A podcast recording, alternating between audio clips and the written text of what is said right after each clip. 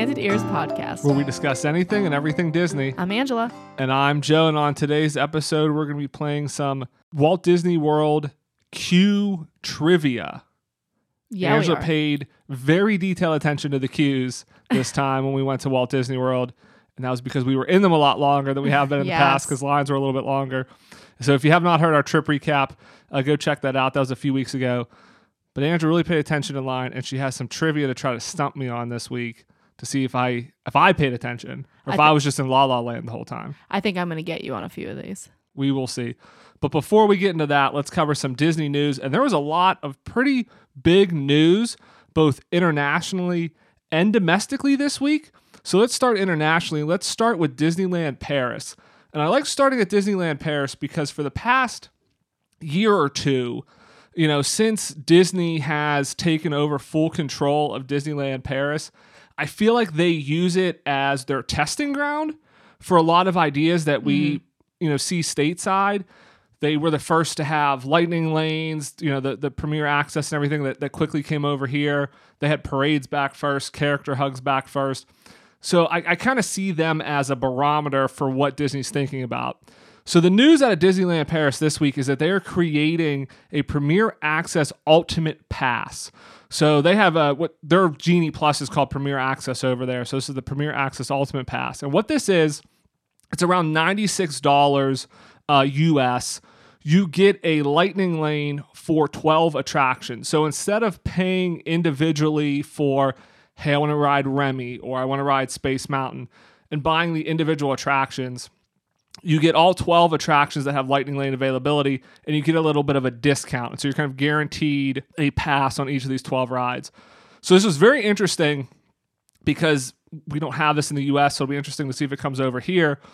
But i actually like this idea of you pay a little bit more get guaranteed on multiple rides because we talked about at our most recent trip it's very hard to get individual lightning lanes. We tried to get on rise mm-hmm. of the resistance. We weren't able to, to get a lightning lane there. People that get genie plus have a hard time getting a lot of attractions. I think now they say you you know you can only expect two or three. And that's $15 so i kind of like the idea of you pay a little bit more but you're guaranteed more attractions Yeah, I- think this is a really great idea. Again, it does concern me because it does seem like it's giving it gives them an excuse to continue to overbook the parks and then say, "Well, if you want to ride the rides, you just pay more money." And it's like it's already so expensive. You know, I think that maybe the thing that they should do that would be better to up guest satisfaction. And again, we've talked about that in the past too, where they're not necessarily incentivized, incentivized even to up that guest satisfaction because people are going uh, in droves. But you know, if you charge a little bit more per ticket, then the the pop like the the number of people maybe that go to the parks will go down a little bit and then you don't have to buy these like crazy things. But again, I mean, it's hard because again, when you're talking about money, you don't want to exclude people from being able to go to Disney, but it, it this this does like I think it's great, but this does strike me in a weird way where it's like, well, if you want to want to be able to ride these rides, then hey, you pay this extra money on top of your ticket price and now you can definitely ride them. Yeah, it's interesting because Tokyo Disney came out and said they're actually looking to reduce the number of people in the parks on a daily basis to improve guest satisfaction. Mm-hmm. So it's, it's kind of unique to see them coming out saying, hey, we realize there's too many people in the parks. We want to try to spread it out throughout the year. So overall attendance is up, but there's not these like peak days. And we'll get to Tokyo Disneyland in, in a minute here. But going back to Disneyland Paris, I, you know, I get what you're saying. Like, it's so crowded. Yeah, if you just pay, we can ride everything. I think what this does is, and maybe what Disney's trying to test out is, does this fix some of the issues with Genie Plus of people paying fifteen dollars and not being able to book the attractions they want, and and having issues with I only got one ride in, I only got two rides in. It wasn't valuable enough, or I couldn't book a lightning lane. Where again, I don't know that you need twelve attractions. I think it's nice at Disneyland Paris they haven't released when this will come out yet, but hopefully it's out in the summer. We're planning to go over there. I mean, I think this is something that's perfect for somebody who's never been there, who's only going to be there a few mm-hmm. days to be able to Yeah. ride everything. But where I see this, and I, what I think is maybe a good model is like at Walt Disney World, instead of saying it's $15 and you pick things as they're open, charge maybe $30 and you can get four or five attractions. So kind of build an itinerary because maybe you have young kids and so you don't want to ride Space Mountain or you know Tower of Terror, but you want to make sure that you get in to see the princesses and you want to get in to see Haunted Mansion, the Jungle Cruise. Like pick four or five of the attractions to build your itinerary around, and then just you know, I'll just pay you $10 more to guarantee I get in them. And then I don't have the stress of I got to be up at seven and make sure I get my first lightning lane. And then I got to go on and hopefully there's one before eight o'clock at night so that I can get something. It's just like pay a little bit extra, get what you want, and know you're kind of guaranteed and set for the day. So I like that idea of the model. Again, I don't know that, you know, $100 for every attraction is worth it because people don't necessarily want to ride every attraction, but I like that idea as a way to maybe fix Genie Plus where you pay a little bit more, but you just kind of pick, you know, three or four things that you want. Yeah, I mean, I think time will tell on this one. But yeah, I, I know that I, I'm a little bit reticent to see them charge extra money for anything. But I guess as a parent, this would be nice at least to have, um, you know, if you wake up in the morning, you say, "Hey, we're gonna go see Cinderella today," and then the lines wait forever long, and they don't get to see it. I can't imagine the amount of disappointment your child's going to experience, and how that would ruin your day, also. So this might be a way to guarantee that. Yeah, exactly. It, it just it eliminates frustration. I feel like, and Yeah. I'm, you know, I'm not saying that. Yeah, I want them to charge more, but I think it's a better value to maybe pay a little bit more and to be guaranteed and not have that frustration, not constantly be looking at your phone, Yeah. like getting the time is everything working out versus paying 15 bucks and being utterly frustrated because you got one ride in Yeah. type thing. So, all right, moving on to Tokyo Disneyland. Like we mentioned, they talked about wanting to kind of improve the experience of the parks and, and try to reduce crowds on any given day. But the but the big news, and this is a kind of a crazy surprise to me, is that they are redoing Space Mountain. And they're giving it a much more futuristic look on the outside. It looks like it fits in very well with Tron with the light cycle coaster. And I originally thought, oh, they're just redoing the outside of Space Mountain because it has the same shape and everything like that. But no, they are actually tearing down Space Mountain and building an entirely new uh, Space Mountain there with a Tomorrowland redo. And this is going to take three years. So they announced this now. Space Mountain will be open until 2024, in which time it will close and it won't reopen until 2027. So this is kind of huge news that they are completely tearing down and rebuilding such an iconic attraction. This isn't something Disney parks have done in the past. Like, could you imagine them in, you know, Walt Disney World saying, "Hey, we're we're going to tear down Haunted Mansion and and rebuild it," you know, No. in like three years? So it, it's very interesting, and I'm interested to see, you know, what this ride becomes. I think it's going to still be similar to the Space Mountain we have. They talked about having you know, updated lighting and sound packages in it. But if you haven't seen the concept art, go check it out. Um, but this pretty big news out of Tokyo. Yeah, I think that it looks it looks more like our current renderings of future what the future would look like with cool lighting and um versus kind of like the outdated like it, the old space mountain kind of reminds me of stuff that you would see on like star trek like a more star trekian type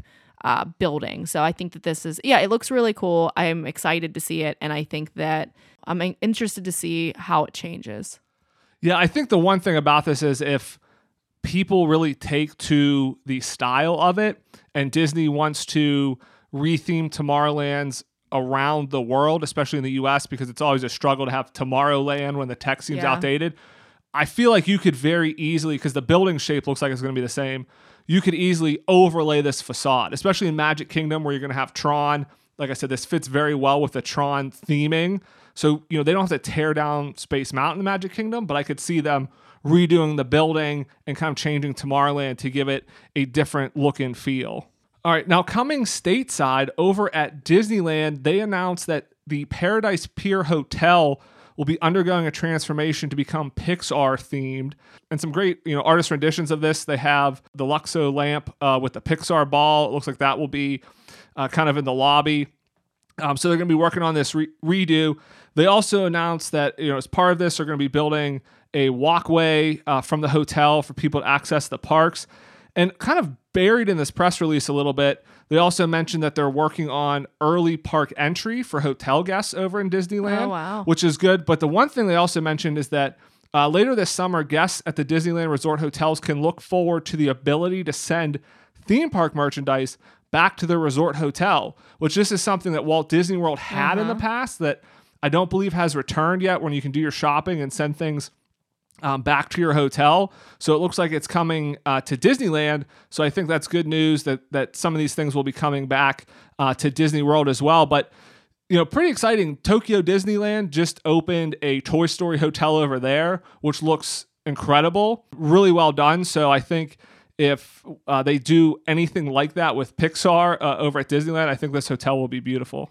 Absolutely. I mean, it, it kind of reminds me, you know, the artist ren- renderings remind me of the Toy Story hotel because you sort of do have that like larger than life feel to some of the things inside. And then I also really like in that photo, like there's like a mobile that has like abstract versions of different Pixar characters. So I think it looks really interesting. I'm excited to see what it looks like when it opens. Definitely. And then at Disneyland, they also announced that the Oogie Boogie Bash will be returning. And there's some new costumes for Mickey and Minnie. Mickey has a like pumpkin costume that he's wearing. Uh, so those costumes look great. Really excited to see those. And then Walt Disney World announced that Mickey's Not So Scary Halloween Party will be returning this year. So it's going to be starting in August because there's nothing uh, that says Halloween more than you know hot August night in Florida. Uh, so from August 12th to August 31st, Mickey's Not So Scary Halloween Party will be running. Uh, tickets are going to be priced between $109 and $199. The interesting thing about this is Disney mentioned in there that they're going to be doing Halloween themed overlays of some attractions, including Space Mountain, which they've never Whoa. done an overlay of Space Mountain before, which makes you wonder are they going to bring Ghost Galaxy to the Magic Kingdom this year as part of the Halloween party, which I think would be a great way to get people excited uh, to go and to ride Space Mountain. Clarify what Ghost Galaxy means. So Ghost Galaxy is an overlay that they did, I believe, in Disneyland and I believe in Hong Kong uh, Disney. It's an overlay that they did uh, part of Halloween at uh, those Space Mountains, in which they had different music, different projections. There was actually like a, a skull creature that kind of followed you uh, around. It's called Ghost Galaxy, but he's kind of more of like a, a skeleton uh, type creature. Uh, and so, kind of just a different overlay to the attraction. Uh, you can go check out YouTube videos if you're interested. But these kind of special overlays aren't something they typically do in Walt Disney World. Like they do the Right. Jingle Cruise for Christmas, but they they talked about overlays. They mentioned Space Mountain, so I think a lot of people are thinking that they may be doing Ghost Galaxy, uh, which I think is a, a pretty popular overlay that they've done uh, at some of the other parks before. Wow. Um we didn't plan to go in that time frame, but now I'm thinking we've never been to the not so scary Halloween party and it makes me want to go. I know a lot of candy. It's it's I believe 37 nights, but you get free candy, and it, it's kind of the full Halloween party again this year. So the Sanderson sisters are going to be there. The Headless Horseman's going to be there. They're going to have these overlays of attractions. So yeah, it's kind of back in its you know full scale and everything. Um, so yeah, it kind of does make you want to take maybe a quick trip down there uh, just to check this out. Oh man, this is bad. Disney this is really Disney bad. knows how to get us. Disney knows how to get us oh my here. goodness. All right, and the last thing to mention down in Walt Disney World is that I'm sure everybody has heard about this. Uh, with Reedy Creek Improvement District, the Florida government voted to repeal the legislation that basically gave Disney the right to uh, govern themselves, tax themselves, and things. I was actually working on an episode about the history of Reedy Creek, uh, why they started it, what it meant, what powers it gave Disney. Um, and then this all came up like out of nowhere. Like nobody had heard about Reedy Creek until like three weeks ago. And then I feel like it's like really, you know, overplayed at this point. I feel like everybody has heard about it. So don't really think I need to do a full episode on it. Maybe later, maybe, you know, once this all kind of plays out because uh, it is not ending immediately. It's not ending until June of next year. So maybe once we get uh, some better guidance on what's going to happen, what it's going to replace. Maybe we can talk about that. But a, a quick recap for anybody that doesn't know the Reedy Creek Improvement District, uh, because Walt Disney World sits in two different counties, they created their own kind of government entity so that that way um, they wouldn't have to deal with different regulations in each county. So depending on what county they're working in, um, there would be you know different permitting offices to go through, different counties to kind of deal with things. They were able to kind of self-contain all of that so that they could uh, get projects uh, through quicker. They were able to issue bonds and tax themselves to pay for bonds for things like road improvement, things like that. So very like technical and you know governmental boring, which I think is why nobody had heard of it or cared about it uh, until a few weeks ago. But yeah, the the Florida legislature voted to dissolve that in June of next year. So I think it'll be interesting to see how this plays out, what happens ultimately with it, because there definitely are. I think a lot of ramifications, and I think you know if it does go through, it could slow down some of the expansion and, and things that that Disney has part of me thinks that maybe there's a play in this, and this is kind of me overly speculating that there's a play in this that Disney announces we're going to build a fifth theme park in order for them to keep this uh, improvement district in place as maybe like a trade off so that both sides can kind of win. Where Disney's like, well, we get to keep the district, and Florida can be like, you know, we're going to get billions of dollars in investment in here. I don't know if that will happen, but we'll see. But yeah, so kind of don't really think we need to talk about it right now anymore because I think people uh, have heard probably too much about it at this point. But definitely interesting to see how this plays out. Yeah, I mean, I wouldn't I wouldn't squawk or complain if they build a fifth theme park though. I like that speculation. So maybe something positive can come out of this. So hey, I, I like that. I like I like looking at the, the the bright side here. Yep, silver lining to everything, glass half full type of guy. All right, so let's jump into our main segment here. So Angela has some questions for me about queues in Walt Disney World. So some trivia questions about the queues, and we're going to see how many I can get right. Feel free to play along as you listen and let us know how well you did. Uh, send us a message over on Facebook. We're Enchanted Ears over there. Let us know how well you did. All right. So we're gonna get started off with an easier one, and then we'll I'll give you some harder ones too. So on the Millennium Falcon Smuggler's Run, what are all three roles that you can get assigned prior to getting on the ride? So three roles. So that's you could be a pilot, uh, an engineer, or a gunner. Very good. Okay, that, that I think that was an easy one. Yeah. Not really queue driven per se. Well, but you get it while you're waiting. okay. All right, let's go to the next one. I'll take it though. Yeah. I'll take I'll take the win there. Okay, so this one now highly specific to the to the queue. So next to the desk in the lab part of the queue and flight of passage, there is a bookcase with many books. There are multiple books by a real scientist who is famous for studying a specific animal species. Who is this person? So this is in this is in the lab. This is right before you kind of get on to kind of like go up one of the ramps to to go in. Mm-hmm. So this is like where the the Na'vi animatronic is. There's a desk there with books. Yes, yeah. There's a desk there, and um, I think there might be even like a little refrigerator there, and then there's a book- bookcase next to it. Okay. I'm gonna guess because you said it's a, a scientist that did one specific species. I'm gonna guess because it's Animal Kingdom, it's Jane Goodall. There's maybe a book by her there as just kind of a nod to Animal Kingdom.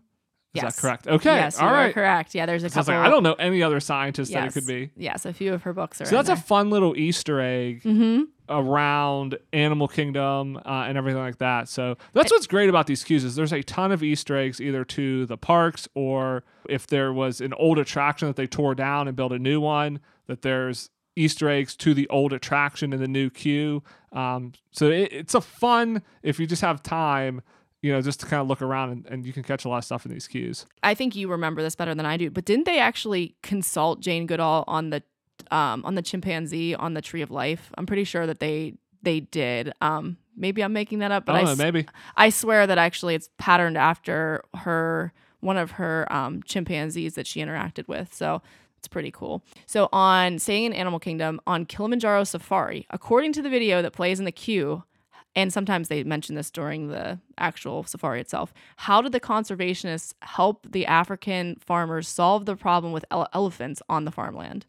I remember this because we were waiting in that queue for a very long time uh, when we were just there recently. Uh, and it's bees because apparently elephants hate bees, and so if they have bees there, they hear the the bees buzzing and they just run away. Right. So yeah, they were having issues with the elephants coming through the land and trampling the uh, crops. So then they found a way around that so that the farmers wouldn't have conflicts with the elephants. And obviously, it's a mutual benefit because the elephants are no longer in danger, and the farmers, you know, aren't obviously mad and antagonistic toward them because they're ruining their livelihoods. So it's pretty cool. Um, interesting little fun fact. Okay, so over in Epcot, Which ride has a game where the players are separated into teams? The teams are green, yellow, red, and purple, and then that is projected on five giant screens. There's a game in the queue hmm And I think you can play it on the Disney Play app. So in Epcot. Um, I'm trying to think. When you initially were, were saying teams, I was thinking Mission Space because that's broken up by colors. There's really not many queues in there that have like interactive games. I mean, most of the Epcot queues are like old school queues where you're just waiting in line. they don't. They do not have uh, very themed or, or highly themed queues. Uh, I'm I'm stalling for time here. I'm gonna say Soarin'. I think Soarin' has like a trivia game in it. Is that right?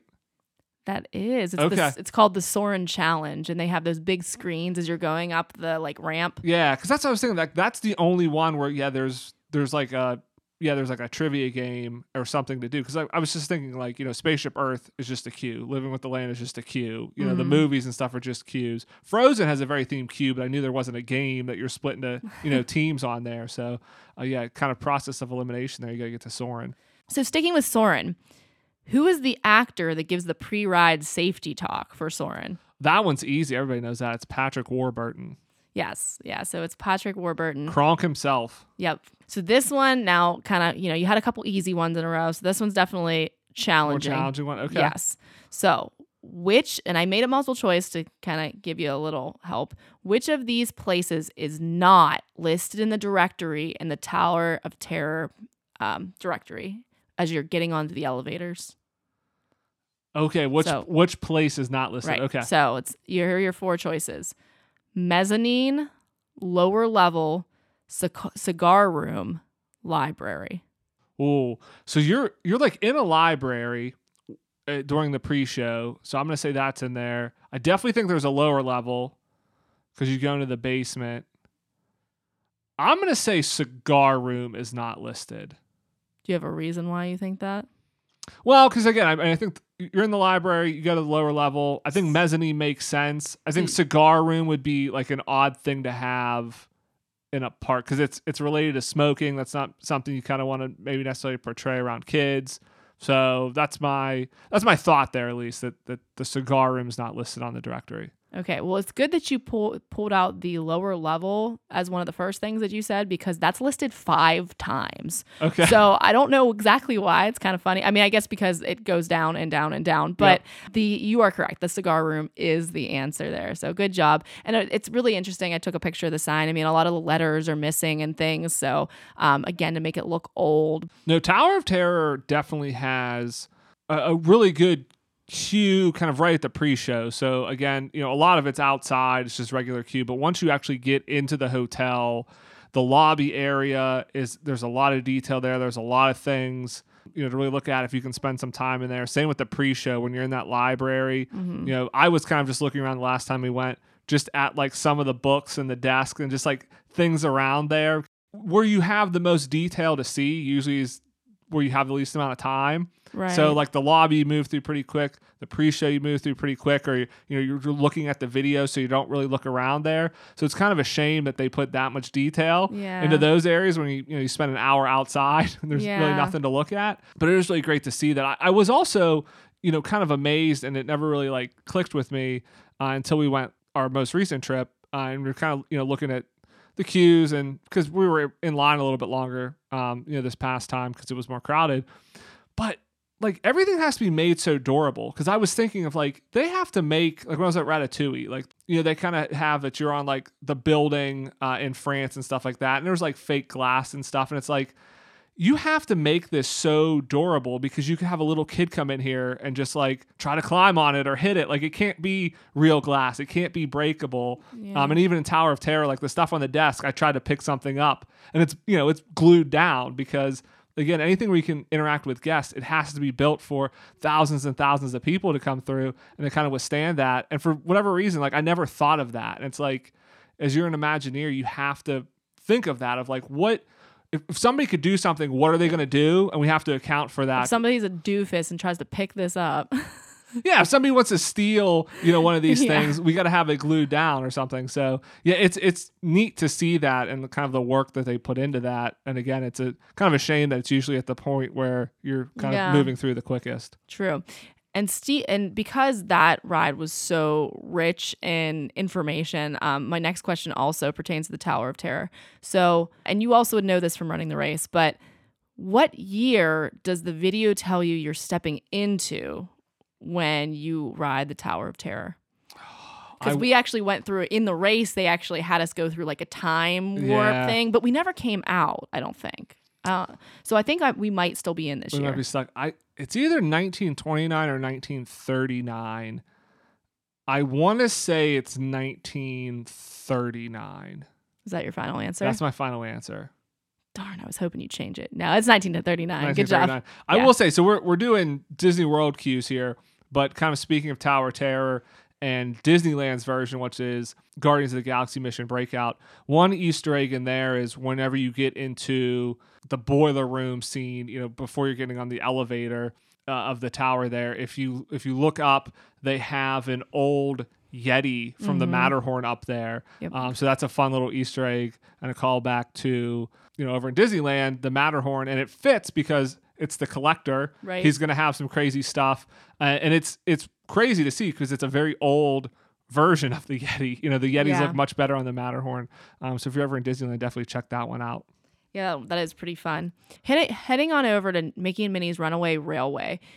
If you are paying it, like looking at right before you get on in the actual ride, it tells you the name of the trains that you get on. So, what is the name of the train, or at least the train company? What is it called? I don't know. I know there's, I think it says like RR on it for railroad. Um, I think there are three R's. I don't I don't know what the name of the train is. So it tells you before Mm-hmm. before you load on the queue. Yeah, I'm not sure. I don't know. Okay, they are the Runnamuck Park trains. Okay. So that's the I think the third R. So Runnamuck. So the the run amok uh, railway. Okay. Yeah, and as a bonus question, of the posters that change, which we learned, we thought they were on like a roller, but they actually are digital, which is really cool, but it makes it look like they roll. Name two of the shorts that are advertised. There's the it's the three legged race. I know that one because I remember it's it's Mickey and and Pete, and then it's like the Yodel one. Is it like Yodelberg or something like that? Very good. Yes, you got two of them. Do you remember any of the other ones? There's one about the bullet train uh, in Tokyo. Tokyo Go. Tokyo Go, okay. And I know they advertised the short you're in, the perfect picnic, uh, is one of them. Good. Uh, this, this really helps that I was just there a few weeks ago to remember these because I, I don't know that I would have uh, remembered them.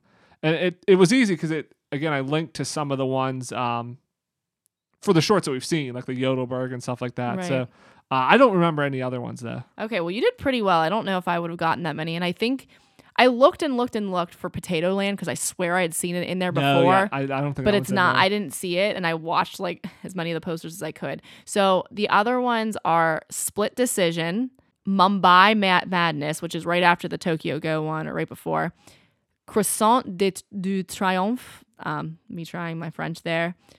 Wish Upon a Coin and Wonders of the Deep. So those were those are all of the posters that kind of cycle through okay.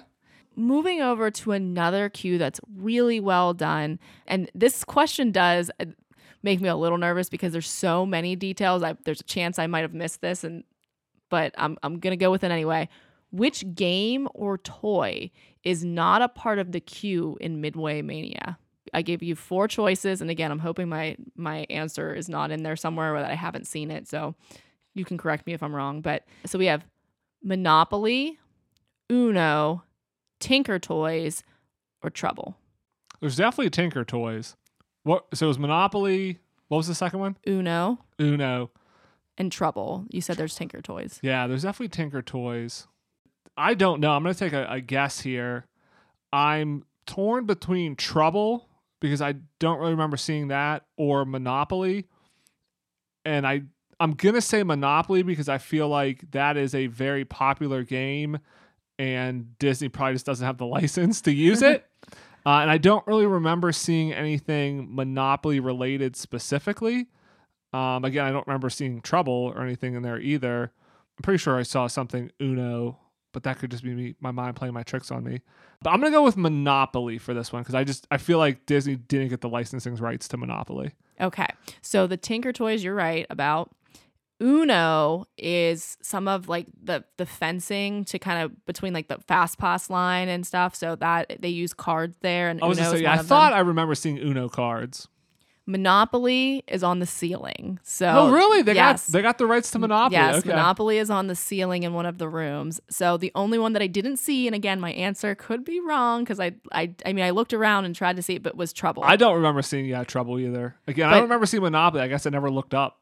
yeah, yeah, I was looking all around because I was trying really hard to make this game, but I mean, it's just so it, that that room is so saturated with things. This question does make me nervous because it's like, well, they could even have a treble piece somewhere that maybe I missed, but um, yeah, so that one's the one that I don't think there is anywhere in there. Now, this one is insanely hard, so I don't think you're to get this at all. But in Space Mountain, on the little star charts, name one of the nebula, nebula warp gates on on one of those star charts. Crab Nebula. How'd you come up with that? It's a very famous nebula. I just took a took a shot there. So that's a re- okay. So that's a real one. They're Okay. all real. okay. Yeah, Crab Crab Nebula. Is that correct? I kind of don't like you for that. Ah, all right. Oh, nice. So yeah, that's one of them. So the the nebulas that they list are Flame, I think Horseshoe's one of them too, isn't it? Horsehead. You're close. Okay. So Flame, Eagle, Omega, Horsehead, Cat's Eye, and Crab are the different nebulas. There you go. All right. So I do have one other little question for you.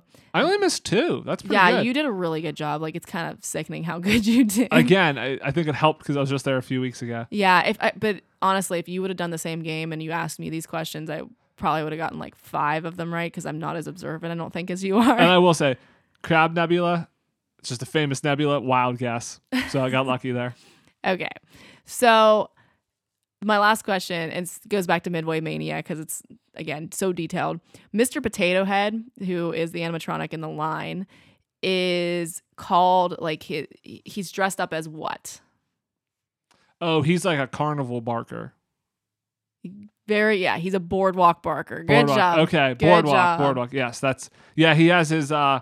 There's like the box there that has like Mr. Potato Head hmm version. You're right. It's boardwalk, uh, not carnival. So it's close there. I'd though. say you're close enough there. close there. Okay, not bad. Yeah, this was did a fun game. You did really well.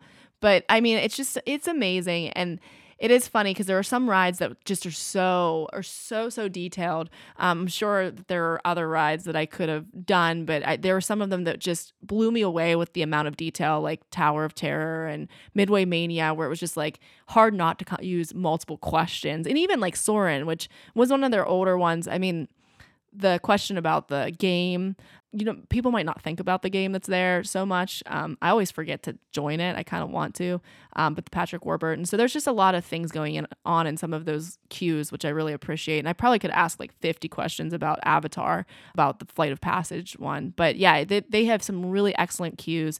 Um, we'll have to do an episode just ranking the queues sometime. Yeah, I was gonna say there are some very uh, intricately detailed queues, and then there's some just regular old queue. like I said, like Spaceship Earth. That is just metal bars in a queue. There's nothing, nothing really magical about that one. Same with Living with the Land. I mean, nothing really magical about Living with the Land either. they have those cool quotes though on the wall which i like Yeah, but then you're right there. Then like Flight of Passage, Toy Story Mania, even Slinky Dog Dash. oh Um, yeah just incredibly detailed queues and really help you kind of forget that you're waiting in line for like two hours. I don't know if I forget, but they help make it better. Exactly. They're, help they're a little bit of better. like a salve Yep. for it. All right, but that wraps up this week's episode. Want to thank everybody again for listening. If you've not done so, please subscribe, leave us a rating or a review wherever you get your podcast. It really helps, and we really appreciate it. Thanks for lending us your ears. Have a great week, everybody, and we'll see you here next Monday. Bye bye.